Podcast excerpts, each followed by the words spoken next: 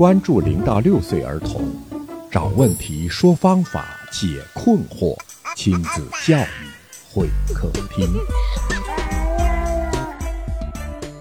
听众朋友，您好，我是龙毅，欢迎您光临亲子教育会客厅。今天会客厅请来的仍然是教龄超过二十年的张爱静园长。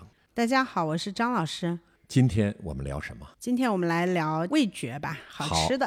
好，我们一直在聊感统训练的调整部分，已经聊了听觉和视觉。那今天呢，我们聊味觉。一说到味觉的话，很多家长都在发愁我们家孩子挑食的这个问题。挑食也是感统的问题吗？其实我们现在城市中很多孩子感觉统合失调呢，很大的一部分原因都是跟后天的养育有关。嗯，还是家长，家长可能都没有意识到哈，其实家长们养孩子都挺辛苦的。就让您的辛苦要有效，就是有效的辛苦。对对对对，其实。当我们用一些正确的方法做了一些正确的事，他得到了一些好的结果，对于家长来说也是一些成就感，而不是就说生活是一天一天这么过去，孩子就这么一天天糊里糊涂就长大了。那做的全是无用功。对我们也不必事必躬亲，事事都特别计较，但是在一些关键节点上，我们还是要特别注意一下。呃，请您举几个味觉方面的例子。大家知道这个味觉的敏感期是在多大的时候吗？这个孩子。的味觉的敏感期是在四个月的时候，他一出生的时候就能品尝到甜味。啊，呃，你给他喝了糖水之后，白水他就不喝了。对，是的啊。这个时候我们基本上不敢给孩子就味味道太过于丰富，因为甜味是容易有点就让人就是欲罢不能，有点上瘾嘛。所以我们就不用过早的给孩子接触这个甜味。但是不意味着说在孩子的这个四个月的这个味觉初尝的时期，一点味道都不给他，也不是这样。我们要知道哈，我们孩子的口欲期也就是在这个一岁前，大多数。他的口腔的能力都是在这个时候发展的，给予适当的口腔刺激也是比较重要的，能够发展他口腔的感觉。就是从几个月开始就预防他挑食，预防挑食。怎么预防呢？孩子把东西往嘴巴里塞啊，这个都是我们大家都知道啊。再一个呢，就是我们给到孩子的一些食物呢，都可以给一些淡淡的不同的香味。一般来说，吃辅食都是啊六个月吃辅食，对吧？但是不妨碍我们哎给他的这个小勺子上面啊沾上一点果蔬香等等这一些香味，去刺激一下他的口腔和鼻腔的细胞的生长啊，他的这个让他的这个呃嗅觉和味觉的这个感觉呢更加。灵敏啊，更加丰富。您能不能给个具体方案呢？呃，比如说这一家刚好有个六个月的孩子，我应该给他都品尝什么味道？其实呢，对于孩子来说，什么味道都是可以尝一尝的。比如说酸甜苦辣咸都是可以尝一尝的，只不过说我们的这个程度都不要太重嘛，不要过早的给盐啊等等啊等品尝啊，对，只是。刺激一下，品尝一下，并不是说要在他的啊饮食里加很多，这些并不是这个意思啊。那周期呢？嗯，其实这个自然顺其自然比较好。其实你你你觉得孩子在没有没有这个味道的感觉，它是一直没有吗？其实不是的耶。你在怀孕的时候，你的宝宝在肚子里，呃，你吃的这些食物的这些味道和调料的这些味道。它有时候也会通过这个脐带传入到孩子的这个身体内，孩子也会感受到。所以的话呢，其实我们要做的这些事情，就是你可以给他一定的提醒和自己，并不是要一味的平淡。我们也没有说让家长这个什么菜都给他舔一口啊，没有这个意思。但是呢，在这之余，你可以日常的哎呃抿一抿啊，感觉一下呀，丰富的口腔的感觉呀，这些都是没有什么问题的。对于孩子来说，什么味道其实他们都可以去试一试的。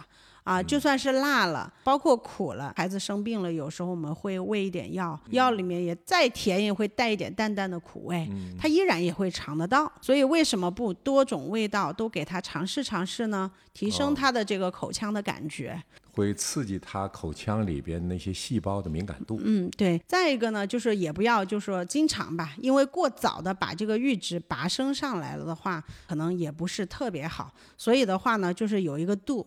淡淡的、浅浅的，对，家长，比如说你可以带一点浅浅的味道，但是不是专门放进去的。家里的老人为了让孩子专心坐这儿吃饭，经常会让一边吃饭一边看电视，或者是一边吃饭一边玩玩具。就是经常会有老人或者是父母这么做嘛。这个习惯呢，为什么不好呢？其实就是也也先不从他其他方面说了吧。比如说我们经常说啊，要让他自己吃饭呐，吃饭要专心呐，养成专注力啊等等这些方面来说。但是我们这里今天讲的是这个味觉，针对孩子这个挑食的原因，就是如果他在吃饭的时候看电子产品是玩玩具。孩子的感觉啊，他一次只能集中在一两项上面，他只能把注意力集中在一两项上面。如果你同时做了这么多感觉种类一起的事情的话，有了视听觉，他可能就不会再在意他的味觉和嗅觉。味觉会屏蔽掉他的感觉，可能那么咸的东西到他嘴巴里可能只有一点点咸，意思就是说他会忽视掉那个感觉，把所有的注意力都放在视觉和听觉上面，他就吃饭呢就有一种味同嚼蜡的感觉，啊，他的注意力也不会在吃饭上面。还有的家长是这样，孩子吃饭单独吃都是为了方便，为什么要看电视一边看电视一边喂呢？因为如果让他自己吃，他可能撒的到处都是。大人收拾起来会很麻烦。再一个呢，就是为什么要让带孩子自己单独吃呢？